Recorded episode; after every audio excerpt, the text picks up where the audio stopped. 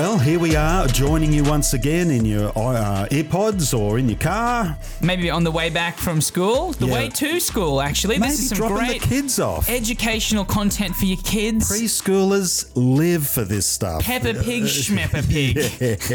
Anyhow, it's great to be with you. It is, and hey, we're about to launch into a couple of weeks of, of ex- an exciting topic. I'm really excited to talk about this Christian cliches. Yeah, we're going to look at cliches. Cliches, in French. Yeah. uh, and they're, they're things that we tend to use all the time, of course. That's what a cliche is. And we tend to use cliches without thinking. Mm. Um, the definition of a cliche is literally a phrase or opinion that is overused and betrays a lack of original thought. Yeah, you can almost hear it being said before it's said. Yeah, and I mean, it's difficult to shake them off because there's often sort of an element of truth in them. Um, so, you know, for example, you, you only get what you pay for. That's a cliche. You know, so if you buy cheap clothes or, or I've found with cheap tools, they're going to let you down much quicker um, and you only get what you pay for. Yeah, And, and- and we sort of know that that's pretty right. It's pretty true. Yeah, Yeah, yeah. But did- just didn't in to- all circumstances. I didn't have to put a lot of thought into it, but it fits. That's right, yeah. And I mean, if we're going to talk about cliches, sometimes as Christians, let's be honest, we can be shockers Oh, man. for using cliches. Christian cliches, like what we're going to look at today.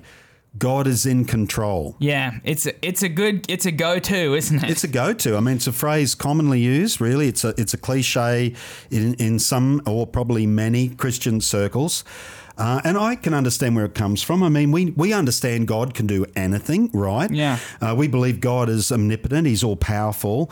Um, and I think often in our desire to honor Him, you know, as creator and king, we can unwittingly forge concepts that actually don't reflect Him well, that actually uh, like project a false image.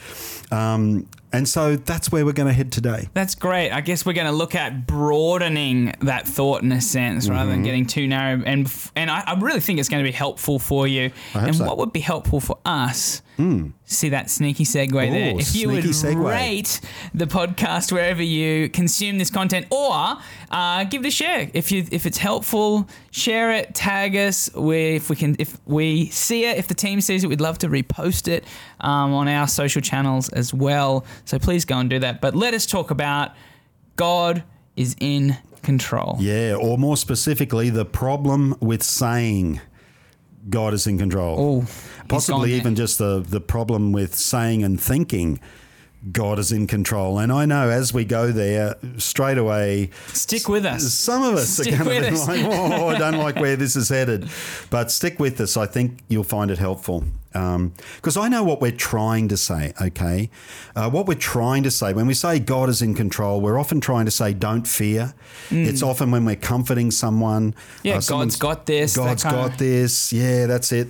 Um, and He does have this, Mm. but not always the way we sort of like to picture it. Mm. Um, we often want to see God like this huge divine insurance policy. Now, it's not that we see him that way, but we kind of want to treat him that way, or we want to think that that's how he operates, uh, that he's like a shield from anything that threatens our happiness, that kind of concept. I think that is often what we're thinking when we think God I, is in control. And. I guess one of the instant problems with saying God is in control is that question of, well, if God is in control, why do bad things happen? Oh, why do bad things happen to good people? Oh man, wow. I mean, if you've had a really bad experience, something's happened that's catastrophic, and most people at some point in their life will experience that. God is in control is not necessarily a comfort. It can actually be infuriating uh, to hear it, and particularly if you're coming from a non-faith background. Um, so there can it can be problematic when Christians are trying to comfort people, you know, who aren't giving God the benefit of the doubt. Um, it can just confirm their their worst impressions. So if God doesn't do c- control, what does God do? Well, God doesn't do control; He does love because He is love. Yeah. and really, love doesn't do control, not on not on an unhealthy level. So that's what we're going to look at, and we we need to look, I guess, at when we talk about love, we really need to define love as the God God kind of love because our world thinks lots of things of love, and our our language, even in English, is very restrictive of how we talk about love. I mean, I love my wife and I love meat pies. Yeah, yeah. Um, I don't, you know, don't int- eat them anymore, but yeah. Yeah, it's interesting. Just talking from a language perspective, in Mandarin, um, at least how I was taught, you would you wouldn't say you love a lot of things. We'd say you love in English. It would always be translated as like. Yeah, You'd yeah. never say I love ice cream. You'd say I like ice cream. Yeah, yeah. so we've turned love into a superlative that fits every situation. We've watered it down a lot. Yeah. and, and therefore our imaginations of love need to it needs to be channeled into when we're talking about divine love what exactly that looks like yeah. So what does it look like? well philippians 2 a very well known famous passage um, and it, it talks about jesus and it says you should have the same and this is paul exhorting the church really to embrace the same attitude he said you should have the same attitude toward one another that christ jesus had who, though he existed in the form of God, did not requ- regard equality with God as something to be grasped, but emptied himself by taking on the form of a slave, by looking like other men, and by sharing in human nature. He humbled himself by becoming obedient to the point of death, even death on a cross. And so, right there, we have a bit of a picture. Like, if you want to look at it, Jesus is definitely the clearest picture we have of God. There's many images of God in Scripture, and God's portrayed this way and that way. And often, uh, as we've mentioned on a previous episode, that comes through the writer's own experience, their own circumstances. If you need God to be a warlord, well, then that's how you're going to paint him. But if we really want to get a clear picture of God, then we look at Jesus Christ. Mm. And Jesus himself said this, you know, he, he who has seen me has seen the Father. And so what we see in this passage in Jesus is self emptying love. So the, the words that are translated there in English, but emptied himself, it's actually the, the Greek word kenosis. And so you have this self emptying love, self emptying humility. That's what Jesus is. Even though in the form of God, even though all powerful, all uh, had all resource at his fingertips, could be anywhere or do anything he wants, chooses to humble himself, empty himself, to take on the form, uh, here scripture says, of a slave, of a, of a human being, sharing our very nature with all its trials and weaknesses, and yet without sin. He humbles himself to express the love of God. I have come for you so that you might not only get a clear picture of who I am, but the, that you might literally handle me, even if that handling eventuates in the wrath that is within you being projected onto me at the cross, um, the death on the cross. So Yeah. that's not control. Although all powerful, Hmm. it's surrendered, God's love surrendered to love's agenda. Yeah, and, and I guess if we're talking about, you know, you mentioned before creating God in our own image. Sometimes people do control Oh, yeah. uh, in many forms, and some are necessary, some are devastating. Oh, yeah. I mean, look, we see governments exercise control. So whether it's, um, you know, Positive or positive or negative. I mean, for me, uh, you know, I've got a car that'll go faster than the speed limit. But actually, for the sake of everyone's wife and kids, it's probably good that there's a speed limit. Yeah. So governments do control, and not all control is bad. That's right. Um, but it, it has been funny watching people say the government's controlling us, and it's like that is the purpose of a government. What other reason, to know? control. people who got upset with mandates and stuff, honestly, it's like, just explain to me why else governments exist. I'm not saying they make great decisions or whatever. I'm just No, saying. no, that is the purpose they don't have. That, freak yeah. out at governments for exercising control because that's why they exist. And Yeah. hopefully it's to create a safe environment for everyone to thrive. That's not always the case, but that's what it's meant to be. Yeah, and I mean parenting as far as boundaries and stuff. If we're looking be. at Oh, Yeah, people well, who do you control parents, You'd yeah. know that. You you familiar with that? Yeah, yeah. I mean, we put, you know we put uh, a, a a little fence around our fireplace. Yeah, we don't yeah. let our kids play inside the fence. Yeah, yeah. because they'll get burnt. Yeah. Uh, relationships, you know, saying things to, to push people. This is a negative example, but, you know, we say things, we manipulate people, we say things to push people the direction we want. Um, you know, we try and make people act the way we think they should, that kind of thing. So that's a form of control. Yeah, I guess violent people obviously do control, taking someone's choice out of their hands, and Yeah, using violence to control others. Um, I mean, sporting teams do. It's, it's like winners and losers. Con- he who controls the ball controls the game, wins the game. Yeah. You know, so people do control on that all those levels. So we're really familiar with control, Mm. and that's why it's so easy for us to then project it onto God. But Right. actually, God doesn't do control because it's not who He is. Hmm. Love really it can't exist in ultimate control. And I guess when we're talking about God, we're not talking about just a parent now protecting kids for a season of their life, but ultimate control. So God is in control of the weather. God is in control of the government or of people's decisions or etc. he's moving the chess pieces on the, the chessboard. Yeah, yeah, you know, and there's no doubt that God uses circumstances. Romans eight twenty eight. Yeah, can we know that in all yeah. things, God's at work for those who love Him. It's at work to make them all work together for good. Yeah. Uh, but again, often that doesn't match our imagination of what good looks like. Right. Um, so we can trust that God's at work. God is always using. Um, uh, history and the progressive nature of life uh, to speak to us, to shape us, to direct us, to lead us. Hmm. But the, what he doesn't do is control us. Yeah, and I guess we love, as people, love to be in control, right? So I guess that's where we do uh, paint God in our own image. Yeah. Um, I think sometimes we like to think we want Him to do control, but I guess if we're honest, only when it suits us. Oh, us. so true. Only when it suits us. It's like, I want God to control it because this works for me. Um, I've often thought of that, I must admit, when I've been in prayer meetings, okay?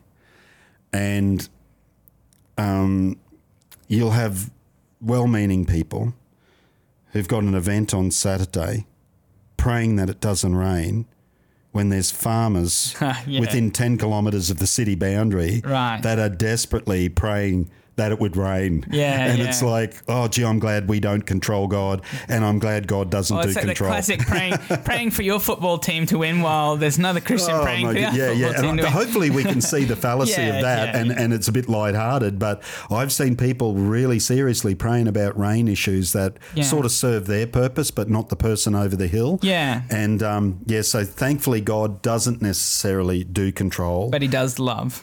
He does love. He does self emptying, kenotic love. And because he does love, he's got to allow certain things. He's got to allow definitely natural law, you know, which actually creates an environment of freedom. So by natural law, I mean we have things at play that aren't necessarily divine in themselves. They are things that have been created, built into creation that cause creation to function. Uh, you know, for example, gravity is probably the simplest thought around natural law. That's a simple one to, to look at. So you could say to someone, Are you glad you can walk upright? Well, you can thank gravity for that. Because if, if it wasn't for gravity, you wouldn't you, you wouldn't be able to do that. Um, are you glad that that Earth has a life giving atmosphere? We can thank gravity for that because it, it pulls stuff back down to Earth and it creates an environment that we can we can live and breathe in. Um, are you glad right down to when you go to the toilet? Are you glad things travel in a predictable direction? you know, gravity. It's a good thing. It's a good thing. It's a good thing. Um, unless you fall from a tall building. And then we're tempted to blame what, God? Hmm. You know, my friend fell off a tall building and killed himself, fell out of a tree and killed himself. And it's like, well, God's at fault. Why didn't God stop that? God could have stopped that. Well, the fact is, God could have, but God doesn't do control. You know. And I guess like all rules, there's exceptions to that, right? I guess it's where we look at, I guess, miracles. Yeah, miraculous intervention. So probably for for every few stories that someone's got of someone falling out of the tree, someone's got a story of miraculous escape from death. Yeah, yeah. Uh, which could only be explained as literally miraculous. yeah, supernatural. It's supernatural, Mm. and um, it, that's the same with health issues. Natural law: you have a bad diet, you create health issues for yourself. Um, you know, you're not going to avoid that. You know, Mm. my doctor said to me, "You won't un- outrun your DNA or your diet. They're two things you out- won't outrun." And without just surrendering to that concept, I think that's pretty true. That's natural law. However, I do believe in a God that intervenes supernaturally Yeah. and can bring divine healing. Mm. And we pray for that and we believe for that. And we do occasionally see outstanding miracles Yeah. of God's provision, God's intervention, God's healing. Yeah, and I guess that's that whole Romans verse turning all things for good, you know, Yeah, where it's like even some things we're not aware of and we end up living in the consequences of it. Yet Yeah. God can, is able to step in and change. things. And look, Jesus continuously exercised power over natural law. So, uh, calmed the storm, fed the multitude. You know, if you leave healing and demon possession, you leave all that stuff out of it, you come back to just natural, more sort of obvious natural law. You've got him walking on water and multiplying fish and bread. Yeah. So that's the miracle is the, you know, is the exception. Yeah.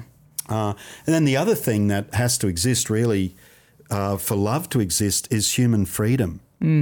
Um, love can only exist really in an environment of freedom. Yeah. Which, I mean, I guess where people would say a robot can't love Yeah. at, ro- at yeah. this point.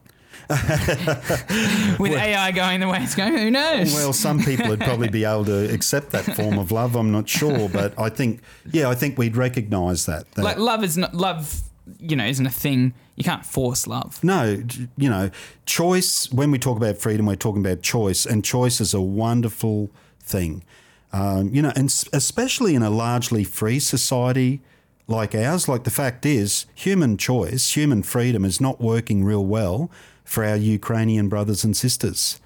You know, it hasn't worked real well for them. Um, so freedom is great until someone else's freedom impacts us Yeah, sure. someone else's choices impact us badly.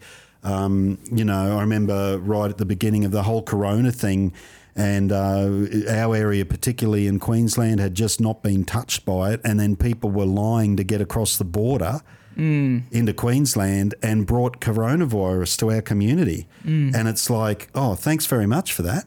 That's where you want more control. Yeah. Yeah. And it's like, I want my freedom, but I don't want other people to have that freedom to exercise that choice. Right. Yeah. so, so I guess it's like freedom is great when it benefits us, mm-hmm. and we love control when it serves us, mm-hmm. and then we only want God to intervene when it suits us. when it suits us. And I guess that that is the whole point. Is uh, I guess the whole problem for us as humanity is we tend to be fairly self-focused and self-centric. Um, and again, that's why we have such a model of Jesus. And there, there are reflections of the God kind of love in humanity. It's not totally lost, you know. Uh, so, you know, in humanity, the, the, the love that we see in humanity is not only what we see depicted in whether it's Hollywood or Bollywood or Bieber or Gaga or whatever. Um, if, for example, if you look at marriage, if you look at healthy marriage, um, you can really see the God kind of love in marriage. Uh, because for it to work, partners have to repeatedly put love ahead of their own interests. You know, for your partner to thrive, you've got to say no to yourself. You've got to say no to self will.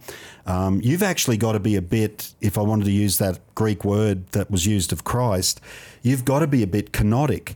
So for your partner to thrive in marriage, you've actually got to empty yourself a bit and create space for someone else to thrive, um, which is interestingly, literally, a, a, again, another Hebrew concept that we even see in creation. Some rabbis. Anyway, we're not going to go there.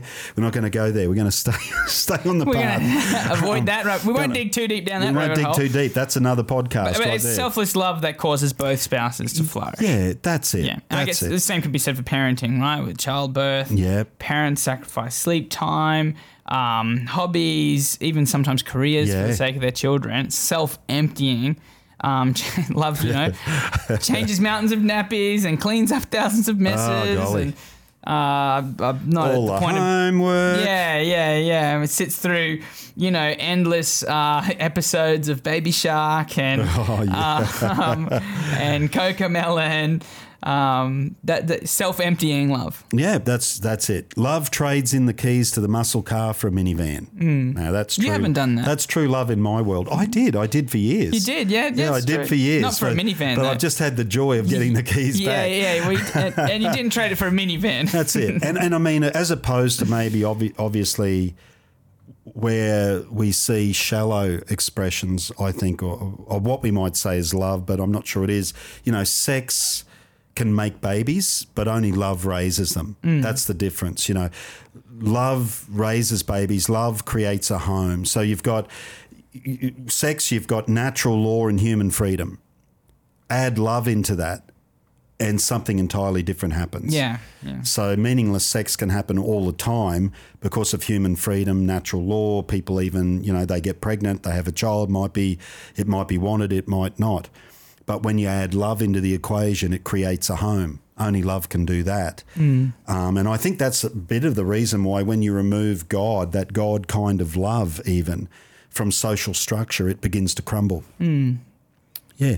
So that's sort of uh, that's what that's, that's what some of God the does. God- with saying God's that's, in that's control. the problem with saying God is in control because there's other things at work, Hmm. and I've often put it this way that um, you know when bad things happen to good people, when so, people say why is that, um, and this is a pretty simple explanation. It certainly doesn't help someone who's right in the middle of pain, but you know, bad things happen on a broken planet. God does not have to get involved in it. Neither does the devil. You know, Christians often tend to blame way too much on the devil. There was an old joke, you know, that that someone was walking past a church and and Satan was sitting in the gutter crying. And they stopped and they said, "What are you crying for?" And he said, "They blame me for everything in there." You know, um, it, it's it's not necessarily that spiritual. The world is broken. Sin has broken the planet, and even natural law is affected by that. Uh, man's greed has changed the environment. Whatever Yeah, you believe yeah. about that, but pollution and you know all of those issues come out of the brokenness of man, and people get affected by that. Their health is affected by that. Their mm. happiness is affected by that. So human economies that oppress those that are less skilled or have less access to mm. resources, etc., etc. So yeah, God, God doesn't do control. God does love, Yeah. and He's expressed that in the most amazing way Yeah. By literally spreading his arms on the cross after emptying himself of the ability to control, hmm. um, spreading his arms on the cross and letting us express our anger and hurt and pain and disconnection hmm. against him. Yeah. I guess in the end, that's what God wants. He wants us to choose to love That's Him. it. Choose love. Yeah, love can't exist without the freedom of choice. That's um, exactly it. So God doesn't do control. Yeah, and I mean, it makes us think of deeper things about ourselves. You know, like you know, if you were God, what kind of God would you be? Mm. Just think about it. Just think about it as a human being. If you had limitless power, there's that movie Limitless, you know, where this guy takes a pill and all of a sudden he, he's all amazing. But just imagine if, and, and then there's, uh, what is it, Evan Almighty? No, um, Bruce Almighty. Yeah. with Jim Carrey, that old movie, where he's given absolute power and he he abuses it and he thinks it's just going to be so easy to have absolute power. It's a, I think it's a great movie for the lesson it teaches. By the time he gets to the end of it, he realizes having absolute power is no easy thing to bear. Um, so, what sort of a God would you be if you had absolute power? Yeah. Would you really want God to be just like you? It's powerful. hey? It affects the way, it affects the way that you treat people. Yeah. Well, I tell you, sometimes I've said to God, honestly, just this is in just dialogue with God. I've said, God, if I was you, I wouldn't do it that way, Yeah. or I wouldn't let that happen, or I wouldn't, I would step in, or whatever. And I've always felt like the Holy Spirit's gently reminded me that that's why that's why you're not God. Yeah. Um, stuff like where where have I been, or where am I tempted? Where have I been, or where am I tempted to blame God for things people are responsible for? That's what the God in control question brings up for us. Like, where have I blamed God for stuff that actually that was just people? yeah. You know, if God was in control, why did this happen? And it's like, no, no, actually, that was just the decisions of bad people. Mm. You know, if if someone, um, you know, someone loses a loved one because of a drunk driver, it's like, eh, well, you know, that person made choices, and those choices have overflowed into your life. Mm. And it's really sad and it's tragic and it shouldn't happen, but it does. It's life on a broken planet. Yeah.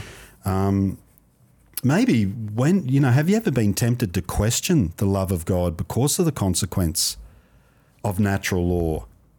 You know, so do we blame God for things people are responsible for, or just that the weather is responsible for? Um, you know, because if you got too much rain here, it needs to rain there for someone over the hill to actually survive. Generally, Yeah. I think it's powerful. It's also powerful for powerful for us as believers to ask some questions of ourselves, um, such as are there situations in my life where I f- reflect God poorly by my practice of controlling others? oh yeah, Like kind of that question I asked before, like what kind of God would I be? But am I being a God that reflects? Am I being a person who reflects a controlling God? yeah. Or am I being a person that reflects giving others the freedom to choose? And actually, that's huge. If we pause there for a moment, just a little caveat on outreach. Like, how important is that in outreach? Yeah, yeah, that absolutely. if, if we live as if God is controlling, mm. That is going to give people a really false impression yeah, of God. Again, the cliche, well, don't worry, God's in control, Mm. is n- really not helpful outside of faith circles. And as Christians, that's where we're called to operate. Mm. We don't operate in church. We come to church to, uh, you know, maybe be fed, directed, encouraged, inspired, whatever.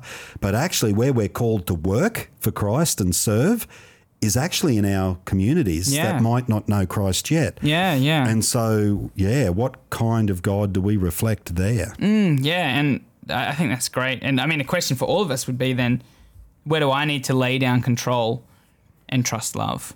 Yeah, beautiful. Which is the gospel itself, isn't it? Giving up control, trusting in the love of God. That's that's the invitation, you know, as Jesus did, emptied himself, allowed himself to be taken to the cross, could have mm. called, as he said, could have called 10 legion of angels, had a heavenly war or whatever, instead chose to mm. go through with the Father's will and to build a bridge to humanity Yeah. with his own body. And now the invitation is, you know, and you might be with us today and have been tracking along, and, and maybe, you know, you actually don't have faith, or maybe you've even let go of faith because of frustration or misunderstanding, or, or even things in scripture that you just could not compute. And I fully understand that. And, um, and yet today we're, we're really faced with the Savior who emptied himself on our behalf. Let's not overcomplicate it. Let's not make it any more than that. That he, instead of seizing control, instead of maybe destroying the thing, instead of all of that, he actually showed us the way by emptying himself and surrendering in love. And, uh, and he calls us to do the same. That's the appropriate response Yeah. that we have toward him. Beautiful. Yeah. Wonderful. Well, I'd like to pray. yeah. Is that okay? Do that. Yeah. why don't we pray together wherever you are? Why don't we just pray? Let's let's sort of make this our prayer. Um, that Lord, we'd understand difficult circumstances. Um, that they don't diminish your love. That we're on a journey, um, and that clarity would come to that journey, whatever circumstances we're facing. Father, you you don't do control necessarily, but you do do love always. Help us to understand that. In Jesus' name. Amen. Hey, well, thanks again for joining in. It has Hope been en- great Hope to you're with you. enjoying the journey. And hey, get ready next week. Next I think episode. we'll tackle another one. we might tackle another one. I think we'll tackle another cliche. Hey, and we'd love to see. Send us an email or tag us on social media at Dig a Little Deeper podcast. I believe it is.